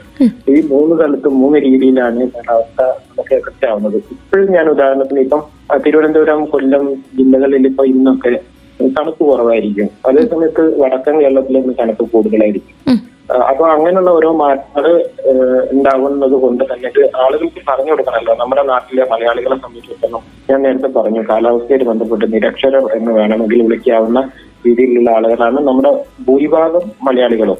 അവർക്ക് പറഞ്ഞു കൊടുക്കാൻ വേണ്ടി നമ്മൾ മലയാളത്തിൽ അതായത് അവർക്ക് മനസ്സിലാവുന്ന ഭാഷയിൽ ഏറ്റവും ലളിതമായിട്ട് ഏറ്റവും സങ്കീർണമായ വിഷയത്തിനെ മാറ്റിയെടുക്കാൻ വേണ്ടിയിട്ടാണ് നമ്മൾ ശ്രമിക്കുന്നത്. അതിന് നമ്മുടെ ഈ മാധ്യമപ്രവർത്തകരുടെ ഒക്കെ സഹായം നമുക്ക് ഉണ്ടാകുന്നത് അതുകൊണ്ടാണ് കാലാവസ്ഥയായിട്ട് ബന്ധപ്പെട്ട മുന്നറിയിപ്പുകൾ കാര്യങ്ങളൊന്നും നമ്മളത് പറയുന്ന സമയത്ത് അത് ഉൾക്കൊള്ളാൻ പ്രയാസമുണ്ടാവും ഒരു പക്ഷേ നമുക്ക് നമ്മുടെ ചിന്താമണ്ഡലത്തിൽ നമുക്കതിനെ അതങ്ങനെ സംഭവിക്കുമോ? എന്നുള്ള ഒരു ചിന്തയൊക്കെ ഉണ്ടാവും. പക്ഷെ അത് നമ്മൾ തീർച്ചയായിട്ടും അത് കാര്യമായിട്ട് എടുക്കണം. അങ്ങനെ എടുക്കുകയാണെങ്കിൽ നമുക്ക് നമ്മുടെ വരുന്ന ദുരന്തങ്ങൾ നമുക്ക് ഒരുപാട് മാറ്റിയെടുക്കാൻ കഴിയും. കാരണം നമ്മൾ ഒരു കാലാവസ്ഥ സ്റ്റേബിൾ ആയിട്ടുള്ള ഒരു സ്ഥലത്തല്ല ജീവിക്കുന്നത് എന്നുള്ളത് നമ്മൾ ഇനി അങ്ങോട്ട് മനസ്സിലാക്കണം. അപ്പൊ ഏത് നിമിഷവും എപ്പോഴും എന്തെങ്കിലും കാലാവസ്ഥ ഇവന്റ് വന്നു കഴിഞ്ഞാൽ നമ്മൾ അതിനെ ആളുകൾ അല്ലെങ്കിൽ ശാസ്ത്രജ്ഞർ അല്ലെങ്കിൽ സർക്കാർ ഏജൻസികൾ അല്ലെങ്കിൽ പ്രൈവറ്റ് ഏജൻസികളൊക്കെ പറയുന്ന കാര്യങ്ങൾ നമ്മൾ അപ്ലൈ ചെയ്യുകയാണെങ്കിൽ നമ്മൾ ഒന്നും അത് മനസ്സുകൊണ്ടൊന്ന് അംഗീകരിച്ച് അതിനനുസരിച്ചുള്ള പ്രവർത്തനങ്ങൾ ചെയ്തു കഴിഞ്ഞാൽ നമുക്ക് നമ്മുടെ സ്വത്തും ജീവനും രക്ഷിക്കാൻ പറ്റുന്ന ഒരു സംഭവമാണ്. കാരണം ഈ കാലാവസ്ഥ വ്യതിയാനങ്ങളെ തുടർന്നിട്ട് മുമ്പ് ഉണ്ടായിരുന്ന ആളുകളുടെ മരണം കൂട്ടത്തോടെയുള്ള മരണമൊക്കെ ഇപ്പൊ ഒരുപാട് ഒഴിവാക്കാൻ പറ്റിയിട്ടുണ്ട്. മുമ്പ് ഒരു ചുഴലിക്കാട്ടിൽ പതിനയ്യായിരം ആളുകൾ ഇരുപതിനായിരം ആളുകൾ ഒക്കെ മരിച്ച ഒഡീഷയിലും ഒക്കെ ഇപ്പം ഒരു ഒരു എന്ന് പറഞ്ഞാൽ നാലാളുകളോ മൂന്നാളുകളോ ഒക്കെ ആയിട്ട് മരണം കുറയ്ക്കാൻ കഴിഞ്ഞിട്ടുണ്ട്. ഈ ശാസ്ത്രത്തിന്റെ വളർച്ചയാണ് സാങ്കേതിക വിദ്യകളുടെ വളർച്ചയാണ്. ആ ഒരു രീതിയിലേക്ക് നമ്മുടെ മലയാളികൾ മാറുന്നുണ്ട് കാരണം ഇപ്പോ ഉദാഹരണത്തിന് ഒഡീഷയിൽ നമുക്ക് പോയാൽ അറിയാം അവിടെ സ്ഥിരമായിട്ട് അതുള്ളത് കൊണ്ടാണ് ഞാൻ ആളുകൾ അനുഭവം. ഇപ്പൊ ഇങ്ങനെ ഒരു ഒരു നാല് ദിവസം കഴിഞ്ഞ ചുഴലിക്കാറ്റ് അവിടെ വരുന്നു എന്ന് ഒരു മുന്നറിയിപ്പ് കിട്ടിക്കഴിഞ്ഞാൽ ആ നാല് ദിവസം ചുഴലിക്കാറ്റ് എന്നാണോ കര കയറുന്നത്? അതിന്റെ മൂന്ന് ദിവസം മുമ്പേ അവിടെയുള്ള ജനങ്ങളൊക്കെ വളരെ നിരക്ഷരായിട്ടുള്ള ആളുകളോ അല്ലെങ്കിൽ വിദ്യാഭ്യാസം ഇല്ലാത്ത ആളുകളൊക്കെ ആണ്. പക്ഷെ അവർക്ക് ഇങ്ങനെ ഒരു കാര്യം അറിഞ്ഞു കഴിഞ്ഞാൽ അവരെന്ത് ചെയ്യും? അവർ സ്വമേധയാ അവിടെ നിന്ന് വീട്ടിൽ നിന്ന് ബന്ധുവീടുകളിലേക്കൊക്കെ സ്വമേധയാ മാറുകയാണ് നമ്മുടെ നാട്ടിൽ ഇപ്പൊ നമുക്ക് ആരെങ്കിലും വന്ന് ഏജൻസികൾ വന്ന് നമ്മളെ വിളിച്ചാൽ പോലും നമുക്ക് പോകാൻ മടിയാണ്. വീട്ടിൽ നിന്ന് ഇറങ്ങാൻ മടിയാണ്. അല്ലെങ്കിൽ വിളിച്ചാൽ പോലും പനിയാണ് അവിടെ പിന്നെ പോലീസോ അല്ലെങ്കിൽ ഫയർഫോഴ്സോ വന്ന് കൊണ്ടാണ്ട ആവശ്യമില്ല. അവനവൻ തന്നെ മാറിപ്പോയി രണ്ടു ദിവസം കഴിഞ്ഞിട്ട് തിരിച്ചു വരും. ആ രീതിയിലുള്ള ഒരു മാറ്റം. ഒരുപക്ഷെ ആ കാലാവസ്ഥ സാക്ഷരതയുടെ ആ ഒരു പ്രാധാന്യം ഉൾക്കൊള്ളുന്ന ജനങ്ങളായതുകൊണ്ടായിരിക്കാം അല്ലേ? സാറ് പറ- ഞാൻ പറഞ്ഞു വിദ്യാ വിദ്യാഭ്യാസപരമായിട്ട് സാക്ഷരത കുറഞ്ഞ ആളുകളായിട്ട് ആയിരുന്നിട്ട് പോലും അവർ അതിന്റെ അവരുടെ അനുഭവം അതാണ്. അതെ. രണ്ടു ദിവസത്തേക്ക് ഒരു- ഒരു പക്ഷേ അവർ രണ്ടു ദിവസം വരുമ്പോൾ ചിലപ്പോൾ നമ്മുടെ വീട്ടിലൊക്കെ ചിലപ്പോൾ വെള്ളം കയറി ഇറങ്ങി പോയിട്ടുണ്ടാവും. അത് ക്ലീൻ ചെയ്യാൻ വന്നാൽ മതി. ആ രീതിയിലേക്കാണ് അവിടുത്തെ പലപ്പോഴും ഉള്ള അവിടുത്തെ ആളുകളുടെ ഒരു പക്ഷെ നമ്മൾ അങ്ങനെയല്ല. നമ്മൾ മാറാൻ വളരെയധികം ഒന്നാമത് മുന്നറിയിപ്പ് കണ്ടാൽ നമ്മൾ വിശ്വസിക്കില്ല. പിന്നെ ആരെങ്കിലും വന്ന് പറഞ്ഞാൽ നമ്മൾ അനുകൂലിക്കില്ല. ആ രീതിയിലാണ്. പക്ഷെ കേരളത്തിൽ നിർബന്ധമായിട്ടും കേരളത്തിന്റെ ആ രീതിയിലേക്കുള്ള ഒരു അത് അതിനാണ് നമ്മൾ ആദ്യം കാലാവസ്ഥ എന്താണെന്ന് മനസ്സിലാക്കണം. ഇത്തരം ഗ്രൂപ്പുകളിലെ ഇത്തരം പറഞ്ഞു തരുന്ന യൂട്യൂബറെ പോലുള്ള അവരുടെ നമ്മൾ ഫോളോ ചെയ്യണം. നമുക്കറിയാം കാലാവസ്ഥയിൽ ലോകത്ത് ഏറ്റവും കുറഞ്ഞ ആളുകൾ ഫോളോ ചെയ്യുന്ന കാലാവസ്ഥ വെബ്സൈറ്റ് അപ്പം ലോക കാലാവസ്ഥാ സംഘടന യു യു എന്നിന്റെ ലോക കാലാവസ്ഥാ സംഘടനയുണ്ട് യു എന്നിന്റെ തന്നെ ഡബ്ല്യു എച്ച്ഒ ഒക്കെ പോലുള്ള ഒരു ഏജൻസിയാണ്. അവർക്ക് അവരുടെ ഫേസ്ബുക്ക് പേജിൽ പോയി നോക്കിയാൽ കാണാം. വളരെ രണ്ട് ലക്ഷം മൂന്ന് ലക്ഷം ആളുകളെ അതിന് ഫോളോ ചെയ്യുന്നുള്ളൂ. അതേസമയം അതേ സമയത്ത് എല്ലാ കാലാവസ്ഥാ സ്ഥാപനങ്ങളുടെ അങ്ങനെ തന്നെയാണ്. ലക്ഷത്തിൽ താഴെ ആളുകളെ സ്വാഭാവികമായിട്ടും ഫോളോ നമുക്ക് പോലും ലക്ഷത്തിൽ താഴെ ആളുകളെ ഉള്ളൂ. അപ്പൊ ഈ ആളുകൾ അതിനെ കുറിച്ചിട്ട് അത്ര ബോധത്തോടെ എടുക്കാത്തത് കൊണ്ട് തന്നെയാണ് നമുക്ക് ഈ കാലാവസ്ഥ ദുരന്തങ്ങൾ ഉണ്ടാകുന്നത്. ദുരന്തങ്ങൾ ഉണ്ടാവും നമുക്ക് അറിഞ്ഞു കഴിഞ്ഞാൽ നമുക്ക് ആ വഴി മാറി നടന്നാൽ മതിയല്ലോ. അപ്പോൾ അത് ചെയ്യാത്തൊരു പ്രശ്നമുണ്ട്. അപ്പൊ നമ്മുടെ കാലാവസ്ഥ ബോധവൽക്കരണം എന്ന് പറഞ്ഞാൽ നമുക്ക് പ്രധാനമായിട്ട് വേണ്ടത് നമ്മൾ കാലാവസ്ഥ ദുരന്തങ്ങളെ എങ്ങനെ നേരിടാൻ പഠിക്കണം എന്നുള്ളതാണ്. തീർച്ചയായിട്ടും ശാസ്ത്രം ശാസ്ത്രം പഠിച്ചു പോയിട്ട് കാര്യമില്ല. ഇതിന്റെ ശാസ്ത്രം എന്താണെന്നുള്ളത് പറഞ്ഞത് നമ്മൾ ഇൻപുട്ട് മനസ്സിലാക്കി വെക്കുക. എന്നിട്ട് നമ്മൾ അതിനനുസരിച്ചുള്ള രീതിയിൽ കുറെ മാറ്റം വന്നിട്ടുണ്ട്. ഈ ഒരുപാട് മാറ്റം വന്നിട്ടുണ്ട്. ആളുകൾ ഇനിയും അക്കാര്യത്തിൽ ബോധവൽ ബോധവാന്മാരായി കഴിഞ്ഞാൽ നമുക്ക് തന്നെ ഈസി ആയിട്ട് ഇതിനെ അതി- അതിജീവിക്കാൻ പറ്റുന്നതായിരുന്നു തീർച്ചയായിട്ടും. നമ്മുടെ ഈ ഒരു ചെറിയ സംഭാഷണം അതിന് പിന്നെ ഉതകുമെങ്കിൽ അത് തന്നെയായിരിക്കും ഈ ഒരു സംഭാഷണത്തിന്റെ വിജയം സാർ. നമ്മളോടൊപ്പം ഇത്രയും സമയം ചേർന്നതിന് ഒത്തിരി നന്ദി കേട്ടോ. ഒത്തിരി സ്നേഹം. നന്ദി നന്ദി ഓക്കെ താങ്ക് യു കേരളത്തിന്റെ അതിസങ്കീർണമായ കാലാവസ്ഥയെക്കുറിച്ചുള്ള അനായാസമായിട്ടുള്ള കുറേയേറെ വിവരങ്ങളാണ് ഇന്ന് നമുക്കൊപ്പം ഗസ്റ്റ് റൂമിൽ ശ്രീ ജംഷാദ് പങ്കുവച്ചത്. അദ്ദേഹം പങ്കുവച്ച അറിവുകൾ നമുക്കേറെ ഉപകാരപ്പെടുമെന്ന് പ്രതീക്ഷിച്ചുകൊണ്ട് ഗസ്റ്റ് റൂം പൂർണമാകുന്നു. ഇത്രയും സമയം ഒപ്പമുണ്ടായിരുന്നത് ഞാൻ കല്യാണി. തുടർന്നും കേട്ടുകൊണ്ടേയിരിക്കും radio Mangalam ninety one point two. നാടിനൊപ്പം നേരിനൊപ്പം.